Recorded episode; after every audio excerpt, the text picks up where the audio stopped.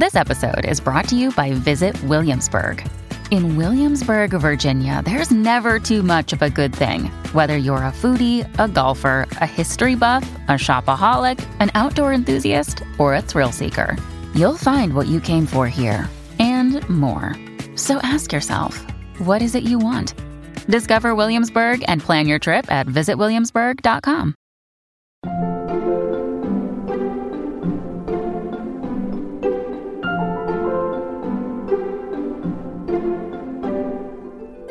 We're very used to having words and images integrated. It's just like completely natural, right?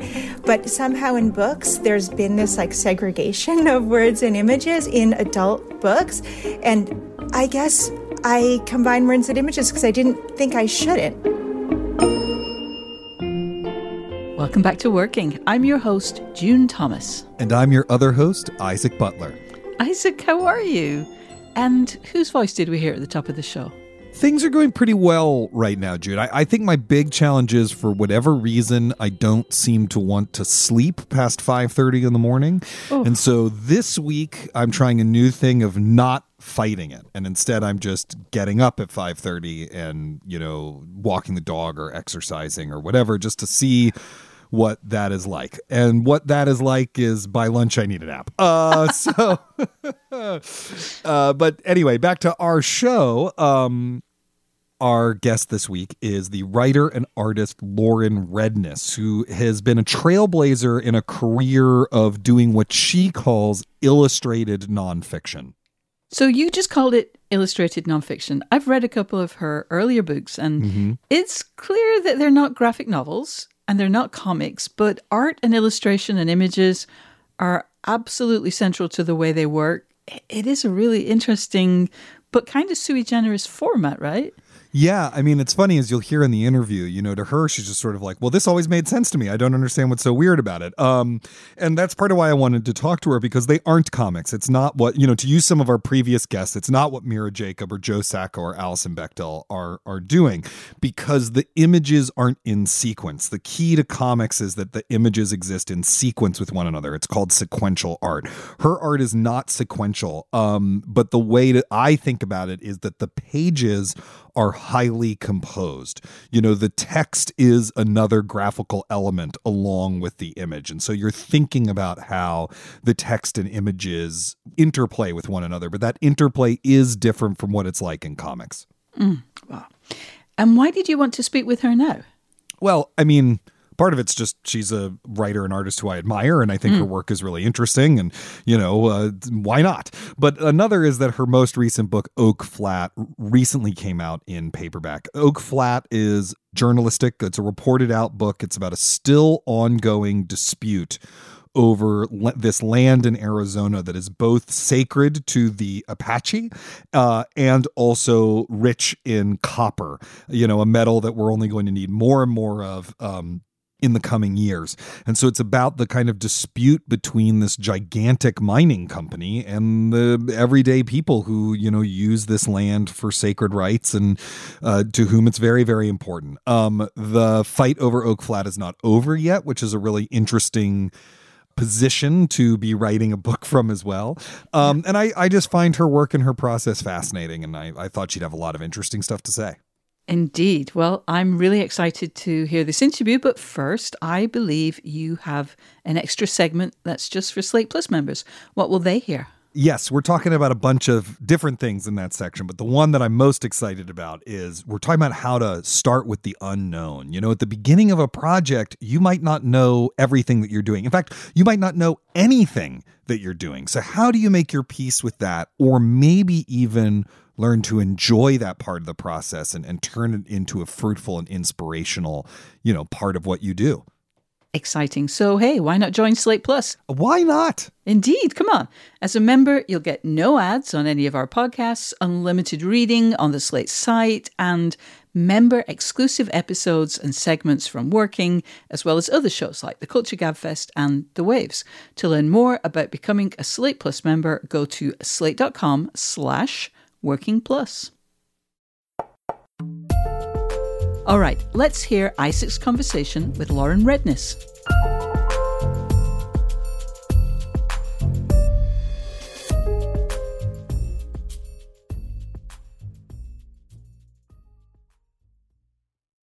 Lauren Redniss, thank you so much for joining us here on Working. Thank you so much for having me. Your bio describes what you do as illustrated nonfiction. Could you explain for our listeners what we mean when we say illustrated nonfiction? Because it's not like comics, it's not just prose, it's something in between. What what is it?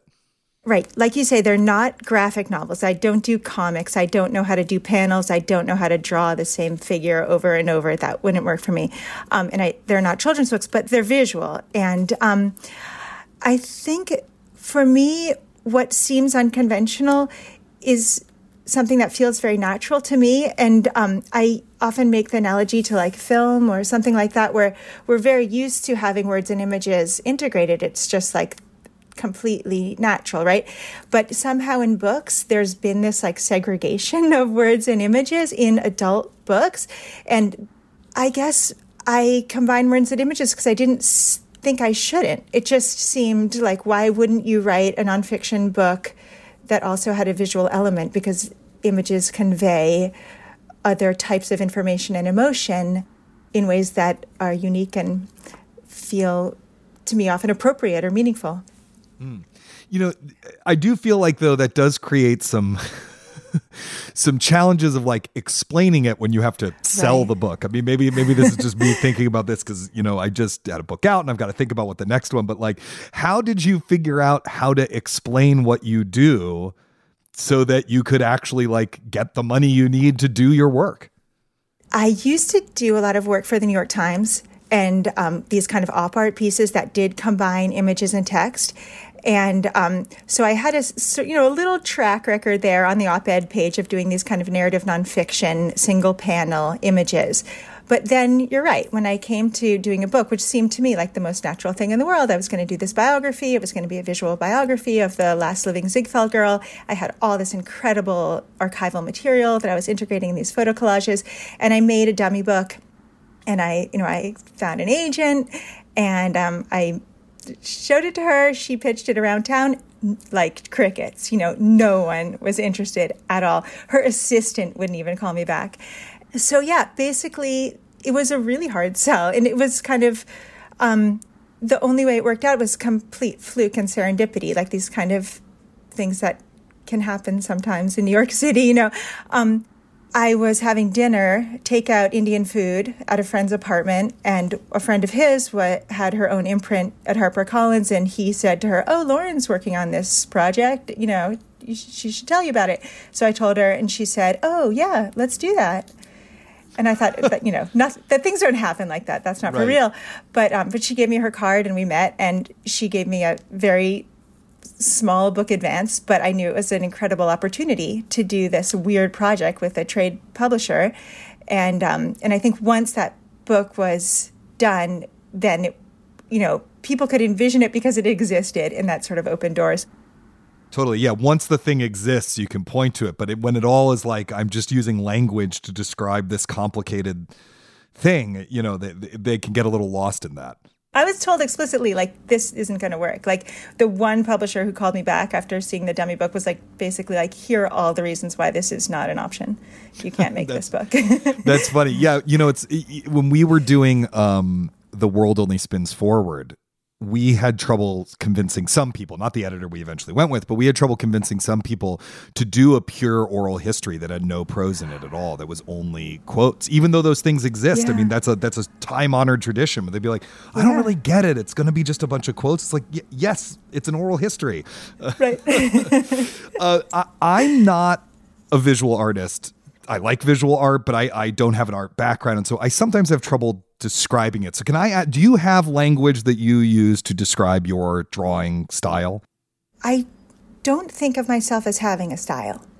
I guess I think of myself. I mean, I know I have like um, a kind of handwriting in my drawings, but I try to avoid the idea of style, I guess, because it mm. seems to imply something that would be applied in a kind of blanket way the same to everything. And I really try to allow the visual language of any given project to emerge from the subject matter and um, to be driven by whatever that project feels like it needs, like what it wants to say, you know, what the material requires.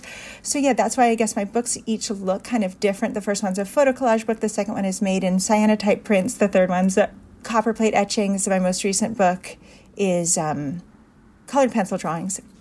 Did you train as a visual artist or did you have to teach yourself how to do all of this stuff when you realized that you wanted to combine these things? Yeah, my background is more in visual art than it is in writing. So that's what I thought I would do was be a painter, I guess, at a certain point, and then I took a detour. and did you feel like you know um, we had Mira Jacob on this show a while ago, and she had to teach herself how to draw because she came from a prose writing background. Did you feel like you had yeah. to teach yourself how to write because you came from a visual art background? Like, did you have to kind of drill yourself into try to figure out the the writing component of it because that wasn't where you started? Absolutely, yeah, and that was really. Um, a challenge for me and somewhere where I didn't feel confident or comfortable. I actually I heard you in, on a podcast recently talk about how you handwrite your 1st mm-hmm. draft. Sometimes, and, um, yeah. Yeah, that really struck a chord with me because m- my first book is handwritten, and it turned out while it's like a massively inefficient way to write a book right or to edit a book for sure but um but it also is a great tool in a sense because it really forces you to be so judicious with your words and to not you know waste any space um because it's like literally painful to keep mm-hmm. physically writing those words Right, totally. I mean, that's really interesting that you talk about the concision that handwriting kind of forces on you because I do feel like I can see that in Oak Flat because the, the prose is not florid. It's not exactly minimalist, but you know, the prose is very judicious. Judicious is probably a good way to put it in terms of, you know, a sentence contains, you know, really exactly the number of words it needs, not one more, you know. and so you can really feel that in uh, the legacy of that, I feel like, in your work. Right. It's come to be something that I use deliberately as opposed to because I felt like I have no choice. right, right. Uh, well, this is all a good segue to talk about Oak Flat, which is a wonderful, wonderful book, recently out in paperback, and it tells the uh, I guess, still unfinished saga of an Apache community that is fighting an international mining conglomerate for control over sacred lands that are rich in copper, a metal that you point out in the book uh, that's only going to get more important in our day to day lives as we attempt to switch to clean energy, right? Copper's in everything, but it's really important for uh, solar panels, windmills, and, and things of that nature. So, how did you learn that this story was brewing? What what how did you get interested in it? Yeah, I had actually started a different project and then there was a short op-ed in the Times about the situation and it something in it just clicked for me and I could just feel all of these different complexities at play and the tension like you say with you know the need for copper versus the destruction that it would cause to obtain it and um, so I just started making cold calls and um, going out to Arizona to report. And I mean, when you say making cold calls and going out to Arizona, you just showed up and said, "Hey, will you talk to me about this?" Or I mean, was it that simple? Well, so at the center of this controversy is a man named Wendsler Nosie, and he's the former tribal chairman of the San Carlos Apache tribe, and he's also the kind of um, principal voice of the opposition to the mine. So he's founded a group called the Apache Stronghold. And um, so as soon as you start looking into this situation, you'll come across Wendsler's name. So I managed to find his phone number and I called him at home. I talked to his wife and she was like, "Oh yeah, Wendsler's in the backyard. I can get him." So I talked to Wensler on the phone for a while, and I, I, just asked him, "Could I come visit you?" And so that yeah, that's how it started. And um, his whole family is really involved. So through him, I met his daughter, his granddaughters, um, his wife. Like so, I was able to kind of um, interview and profile that entire family, and then the communities are small, like the local town, the non-native local town where the mine would be. You know, I basically met people simply sitting on Main Street because there it's such a tiny place. You're very conspicuous. One of the subjects in the the town they meet anyone who comes through right? They, they have this quote about how like they're you know if you were a stranger when you enter the town they're going to immediately meet you and talk to you and get to know you. Yeah they're just incredible. That's exactly what happened. I walked into a cafe and they're sitting there and there's where are you from? Have a seat. And like you know four hours later i had like Oh my God, the most incredible stories. How many trips to Arizona did you take while reporting out the book? Many. um, I have kids, so I couldn't like just move there and embed, but I was just like frequently traveling out there and spending as much time as I could. So it seems to me that it's a creative challenge, it's a logistical challenge, it's a human challenge. Earning the interview subject's trust, right, is so important. Um, did you feel like you and Wendsler, did you have sort of an immediate bond and then he kind of introduced you and that made it easier? Were there things you felt like you needed to do to establish very quickly to him that you were someone that he could trust with his story? Yes, but I mean, it just feels really natural, I think. Like, I think when I went out there, I'm just there to listen. And so I just am there to like put in the time and to listen. And so what we ended up doing on our my first trip out there was like he has pickup truck and there's a lot of driving. There's a lot of space to cover in you know driving from the san carlos apache reservation to oak flat to you know the local towns to wherever you know errands he needed to run. So i just sat with him in his pickup truck and we drove around for days on end and just talked. And um, you know he, he took me to the open pit mines that are in this same area because it, it's just area of Arizona called the Copper Corridor, where there is a lot of mining. And, you know, we spent time at his house. His wife cooked us these incredible meals. And we literally would go to Oak Flat, take out the trash, drive to the dump. I mean, so it was just like spending time and um, listening and asking questions, probably some of which were dumb, but, you know, just trying to engage in a, the way you engage with anyone with respect. Yeah. So, how does the eventual form, you know, the form this is going to take? It's going to combine words and images in some way. You might not have figured out what those things are going to be when you start, but you know you're going to be drawing major parts of this story. It'll have fewer words on the page, it'll have a different relationship to page design, all those things. How does that inform or shape your process as you're gathering material and reporting? So, I knew, like in my previous books, that the design is a little bit more um, front and center in the way the narrative is communicated. Sometimes the text and images are in, are integrated in kind of complicated ways. Like the text runs through the images. Maybe it's upside down. Maybe it's you know it's not necessarily square on the page.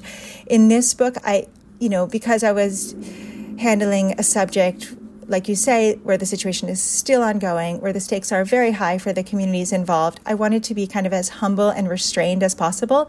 So, whereas in my previous books, I like designed the typeface for the book, in this case, I chose Garamond, which is you know, a very common font, very neutral, like what typographers would refer to as transparent. It doesn't draw attention to itself. And so the text is actually pretty traditional in the way it's presented in most of this book. And I knew I wanted the images to be mostly portraits and landscapes. So you have a sense of the people and a sense of the place.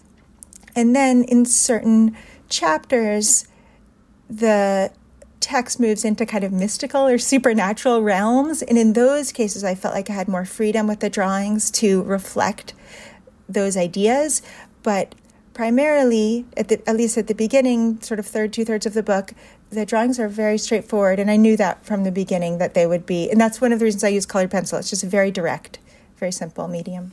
Yeah, I also feel like, you know, the texture of the paper you're drawing on even is recreated. I mean, uh, you know, you can see the texture of the original paper in the book itself. Right, which wasn't necessarily intentional, but I but like you maybe felt hopefully it just like gives it that kind of tactile intimacy, I hope. Yeah, yeah. Uh, so are you taking a lot are you sketching a lot while you're there or do you take tons of reference photos? Are you drawing on memory or Google Street View or you know uh, I know they're not realistic or not photorealistic drawings. You know, they they have a real style. You're not trying to say this is realistically this person, but still, you must have been referencing off of something, right? Right. Um, as you say, yeah, I'm drawing from life on site, and also I take a lot of reference photos that I can refer to, and and I just make notes like what strikes mm. me. We'll be back with more of Isaac's conversation with Lauren Redniss.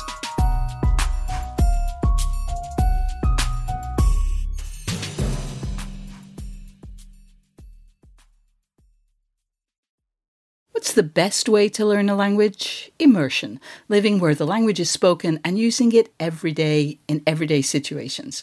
But if that's not on the cards this year, you can still learn a language the second best way, and that's with Babbel. I've used apps in the past to learn new languages, but when I came across Babbel, I wondered if it could help me refresh my knowledge of a language I once spoke well, but was now a little bit or quite a lot rusty. I have to say, I was impressed. The advanced lessons were really useful, tips and idioms that can help with in depth conversations on topics that I can actually imagine chatting about. Babbel's quick 10-minute lessons are handcrafted by over 200 language experts to help you start speaking a new language in as little as 3 weeks. Babbel is designed by real people for real conversations, and the tips and tools are approachable, accessible, rooted in real-life situations and delivered with conversation-based teaching so you're ready to practice what you've learned in the real world. What's more, all of Babbel's 14 award-winning language courses are backed by their 20-day money-back guarantee. Here's a special limited time deal for working listeners. Right now, get up to 60% off your Babbel subscription, but only for working listeners at babbel.com slash working. Get up to 60% off at babbel.com slash working, spelled B-A-B-B-E-L dot com slash working. Rules and restrictions may apply. Another day is here, and you're ready for it. What to wear? Check. Breakfast, lunch, and dinner? Check. Planning for what's next and how to save for it? That's where Bank of America can help. For your financial to dos, Bank of America has experts ready to help get you closer to your goals. Get started at one of our local financial centers or 24-7 in our mobile banking app. Find a location near you at bankofamerica.com slash talk to us. What would you like the power to do? Mobile banking requires downloading the app and is only available for select devices. Message and data rates may apply. Bank of America and a member FDIC. Listeners, we want to hear from you, whether it's to ask us for advice on a creative problem, tell us a guest you'd like to hear on the show, or share your own creative triumphs. Drop us a line at working at slate.com or give us a ring at 304 933 WORK. And if you're enjoying this episode, don't forget to subscribe to Working wherever you listen to podcasts.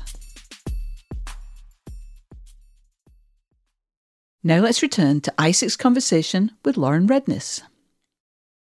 One thing that I really noticed about this, as opposed to you know a lot of the kind of comic book nonfiction or graphic nonfiction, is that you're not really a character in this book you know whereas like um to take a couple of you know earlier guests you know um Alison Bechdel is always a character in an Alison yeah. Bechdel book. Joe Sacco is always a character in a Joe Sacco book. You're really not. You're our eyes and ears on the ground, but I don't know. There's the first person pronouns only in it like a handful of times, right?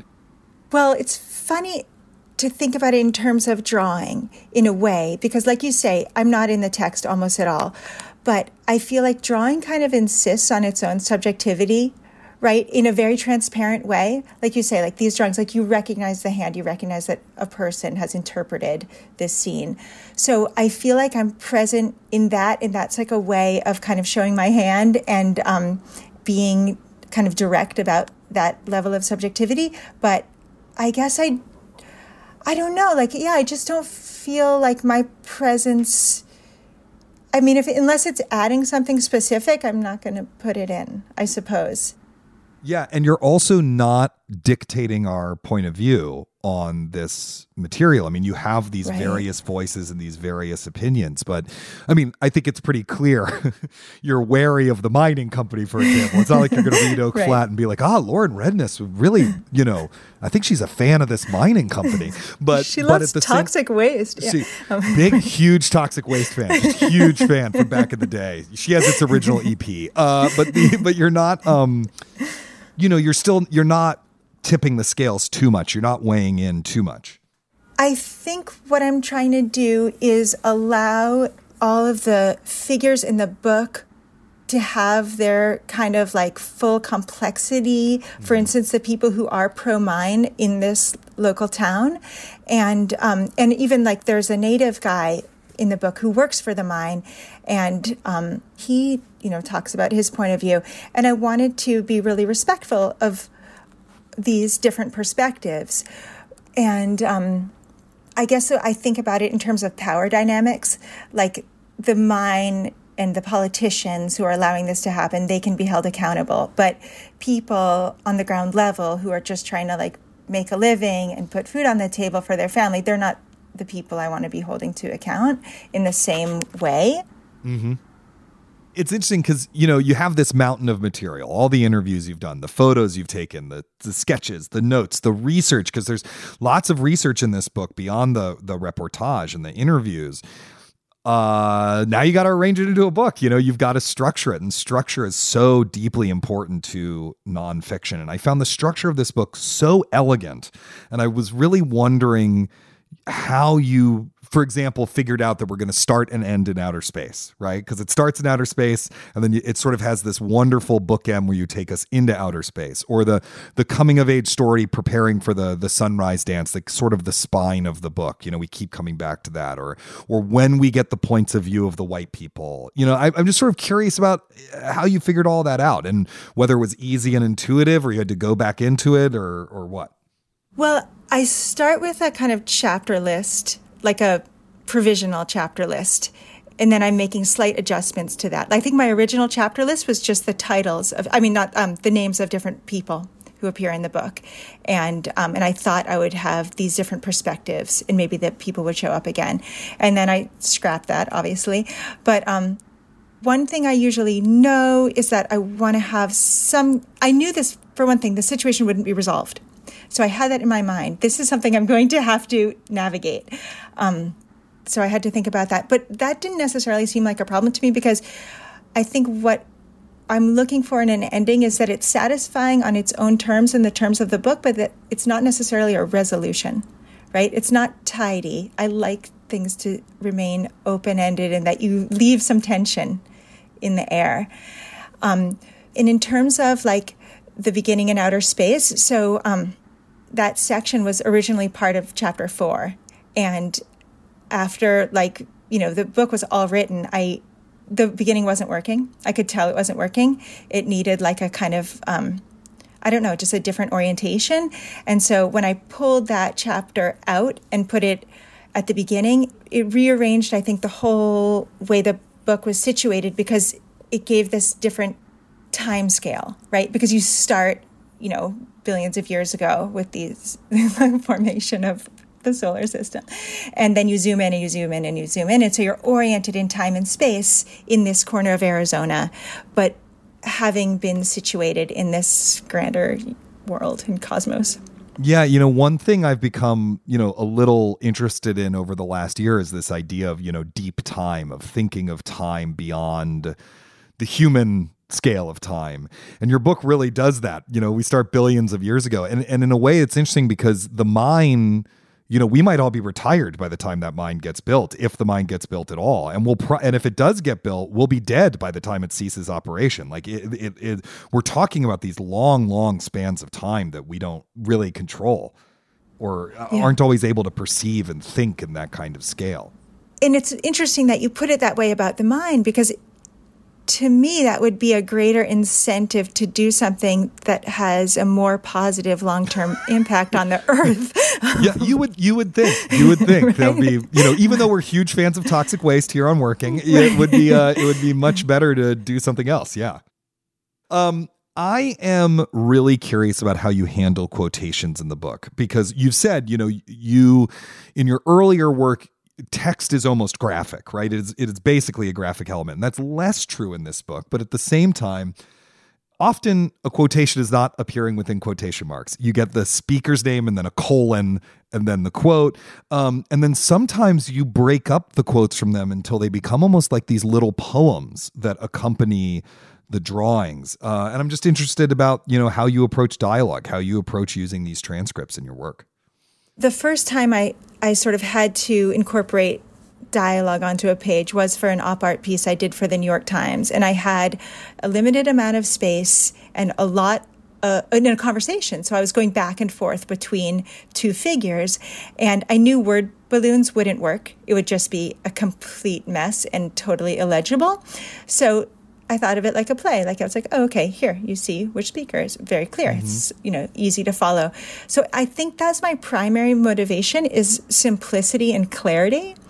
And I think because I had like established that way of showing dialogue, I sort of stopped questioning it. It's just mm. like, um, you know, it seemed to work. It seemed people seemed to know what was going on, so I didn't really see a reason to change it. And I guess I think I don't know. It's part of like you you talked about oral history, and I like to kind of click into that tradition. So, what was the revision process like for this book? I mean, you spoke earlier a little bit about some light restructuring of the book, but you know, were you changing out drawings or redoing the drawings too, or or you know, like what was it once you had a draft? You know, how did you get from that to the version that we see today? I redo the drawings a lot and the text. I yeah, it's just kind of like going over it and going over it and going over it. Were, were there specific problems in Oak Flat that ran throughout that you needed to figure out how to solve? Problems is probably maybe putting it badly, yeah. but you know, like a specific right. kind of mission you had on the revision process.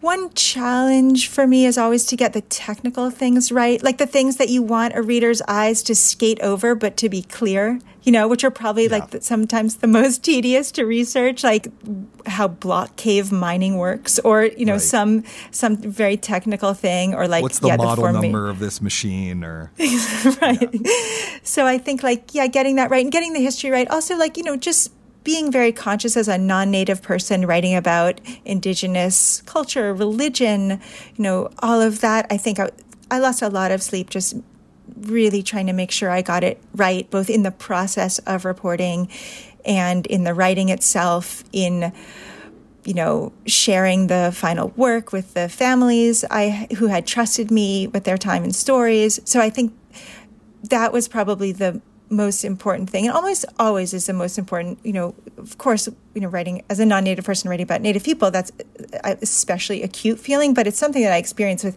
anyone that i'm writing about. In a in a certain way they're always like my only audience. Mm-hmm. not that the goal is to flatter but it's to respect i think and honor the what they've trusted me with. Yeah you want to do right by the story right? You want to you want to tell the truth and it's hard when if you do something that makes someone feel like you haven't told the truth about them or haven't told their story truthfully. Definitely, right. And I feel like yeah, you if you don't do that in the in the writing and in the reporting and in like every aspect of the process, it undermines like what the book is doing mm-hmm. ultimately. Mm-hmm. Like I don't think the book can have integrity unless you've done those things did your subjects get to read excerpts prior to publication or did you give it to them once it was done and once it was out in the world? You know what was it like showing them what you made out of their stories? Yeah so i didn't share it in progress but i did bring like about 10 months before publication i brought the book to uh, like a galley copy, I guess. I can't remember. Um, I mean, the, the timing was weird because of the pandemic, because this book was originally supposed to come out in April. It ended up coming out in November. But, um, but yeah, so I met up with Wendsler and his daughter Vanessa, and I showed them the book. We sat through it. We went through every page. And, um, you know, I was nervous, but it went really well. And that was you know, really gratifying. And then I mailed the book because of the pandemic. I wasn't able to hand the book to the Gorham family, which is the the mining family from the local town that I also write about. So I mailed it to them, and Jackie Gorham, who's about 89 years old, called me up, and you know, he's. I, I was like, oh God, what are they going to make of this? But he said, "Honey, you did a nice job with that book." um. I have just sort of a not Oak Flat related question, but just about the creative process because we were just talking about this uh, for an episode of Working Overtime a little bit, and so I just wanted to ask you what do you do when you're stuck? Do you get writer's block? And if you do get writer's block, what do you do to get out of it? I don't get anything I consciously think of as writer's block, but I have anxiety or fear of, you know, picking up the phone and you know making that first phone call or something like that so I, they're not so much like creative blocks as they are just like you know, psychological. Yeah, yeah. Um, the uncomfortable parts of the nonfiction writer's job. Yeah, exactly.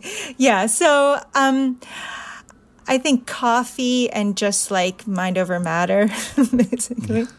And those walks, those walks really help. Like, cer- there's certain friends that I turn to for, you know, cheerleading. Yeah, tell me to pick up the phone. Tell me to pick up the phone. exactly. Well, Lauren Redniss, thank you so much for joining us on Working to talk about your work and your process. And I just love the book, and so it's such a joy to get to talk to you about it. Oh, it's a total honor to be on your show and to talk with you. Thank you.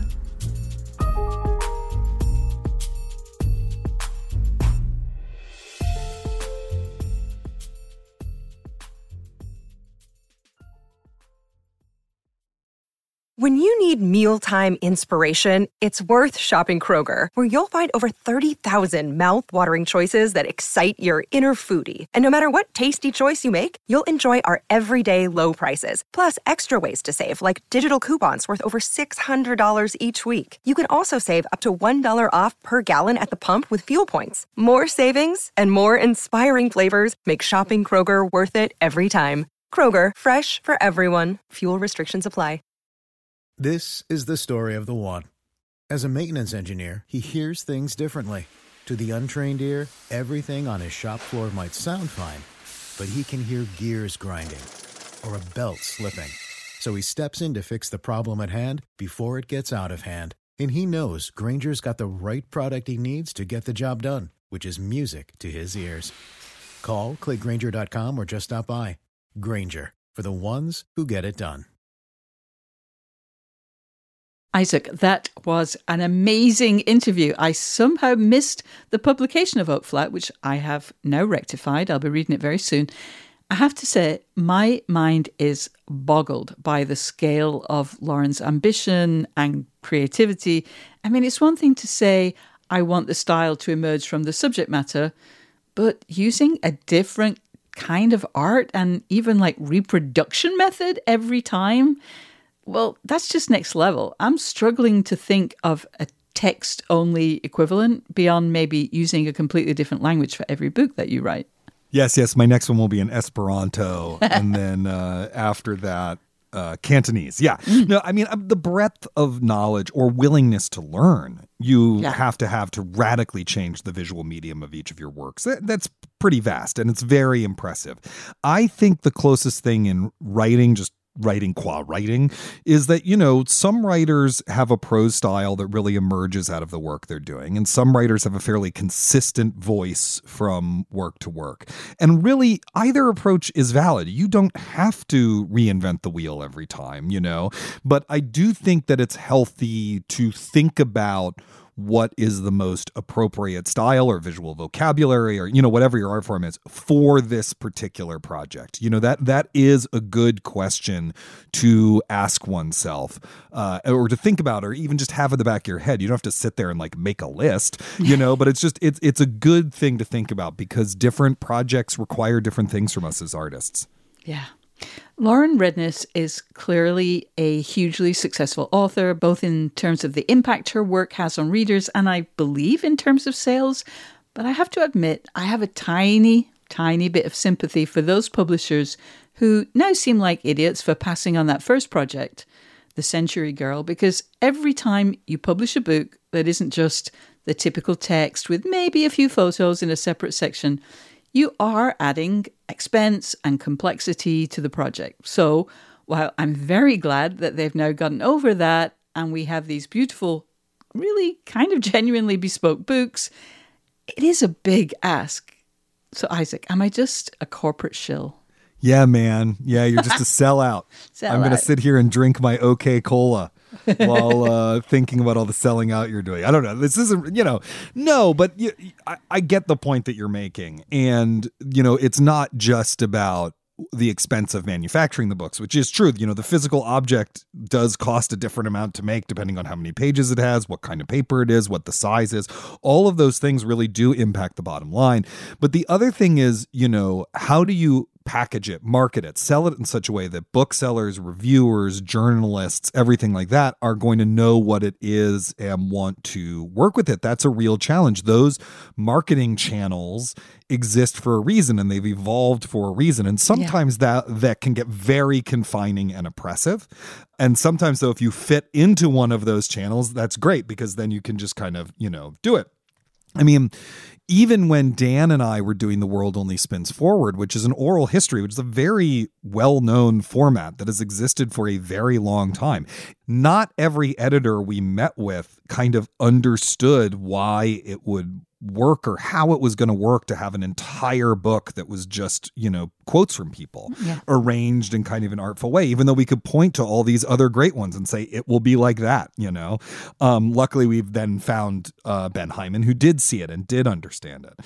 Um, I guess where my sympathy ends, though, is that it's just hard for me to imagine holding one of her books you know, looking at how this text and image is going and just not being excited about that and not being yeah. like, yes, I want to get this into the world. I want to figure out a way to get it into the world. I can understand having it described to you by an agent and being like, I don't really understand how that's going to work. But once you see it, once you actually have it, that's the part that doesn't make sense to me, honestly. Yeah. Now, this might sound crazy from someone who doesn't even know how to drive, but the way Lauren got to spend so much time with Wendsler Nosie, riding around in his pickup truck as he did chores and activism and just generally went about his life, sounds like a nonfiction writer's dream. Long distances, long drives, lots and lots of time with your subject.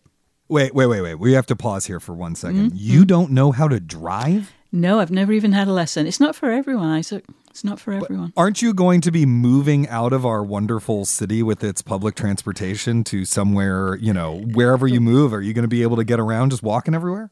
Well, uh, hopefully, yes, we are moving. But yeah, you know, I've always been careful to choose destinations that have public transportation or that are walkable. Um, in America, it's not easy not to drive, but it's really not all that impossible either.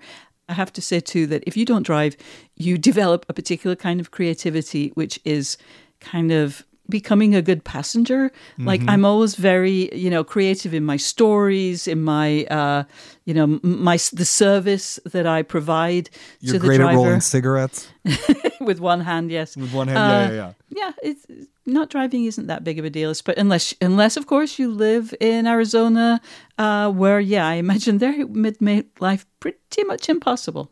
Yeah, pretty much. Okay, so now to to segue to your actual question. Speaking of Arizona, that was a good callback. Yeah, I think as a journalist, anytime you can engineer a way to just spend a lot of time around your subject that's not just the two of you across a table talking is great because you wind up getting really interesting stuff. Their walls come down.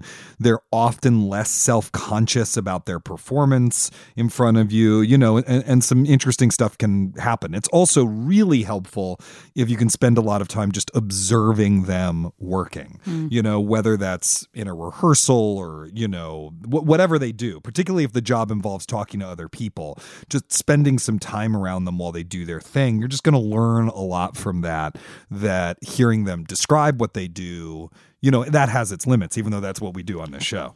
Yes, indeed. I was so struck by your question about structure. I've been listening to John McPhee's book, Draft Number Four, which is mostly about his writing process. And that guy is obsessed with structure. Every piece of writing that he does begins with his figuring out the structure. I I'm not good at visualizing the potential effects of moving something from like the middle to the top or moving stuff around. Do you have any tips for experimenting with that kind of restructuring? Mm, that's a really interesting question because I do share the McPhee obsession. I, I, think in nonfiction, structure is really the heart of the matter. You know, mm. you can't make anything up, so you you've got structure and prose style. You know, mm. um, yeah. uh, in, in, some ways, it, it's the thing you have the most control over. Um, so I definitely have more thoughts about this than I can get into right now.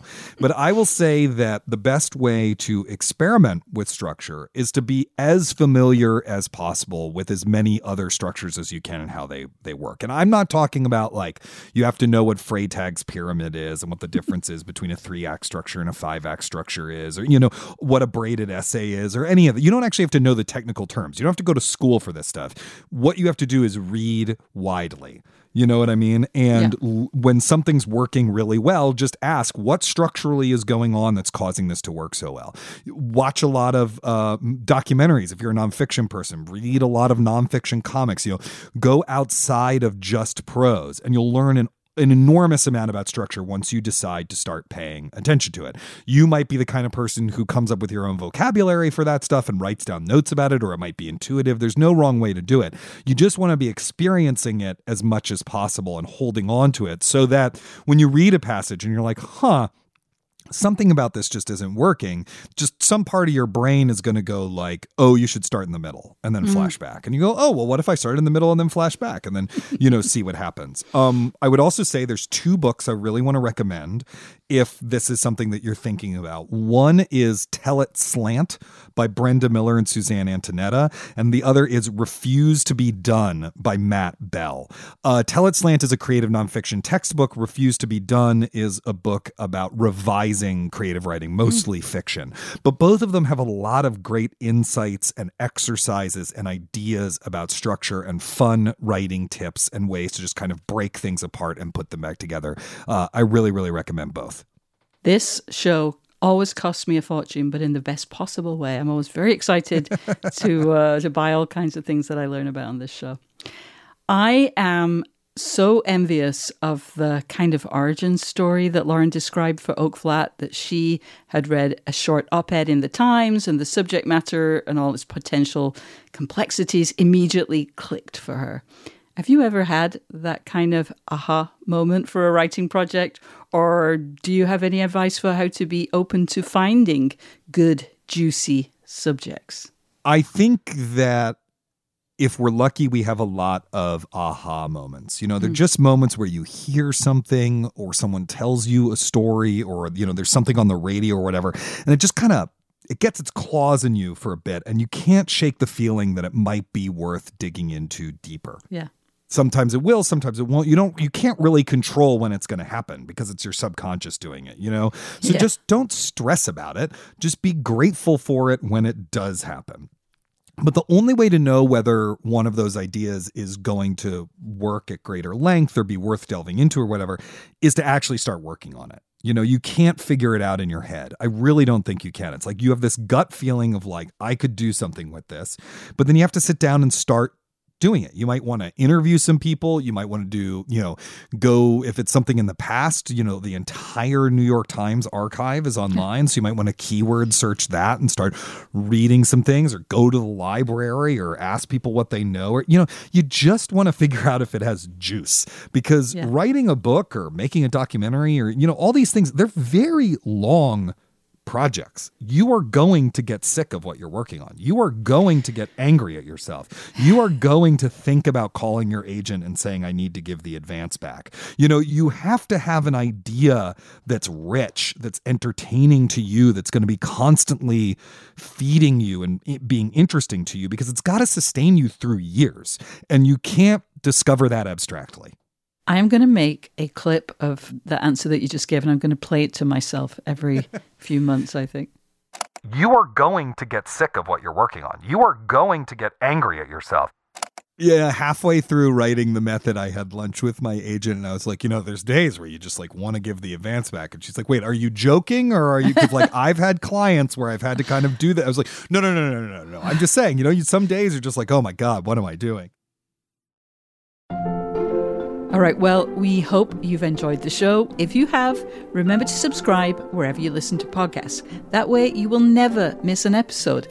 And just a reminder that by joining Slate Plus, you'll get ad free podcasts, extra segments on shows like The Waves and Culture Gabfest, and you will never hit a paywall on the Slate site. To learn more, go to slate.com slash working plus. Thanks to Lauren Redniss and to our splendid producer, Cameron Drews. We'll be back next week with June's conversation with sisters and children's book authors Natalia and Lauren O'Hara. Until then, get back to work.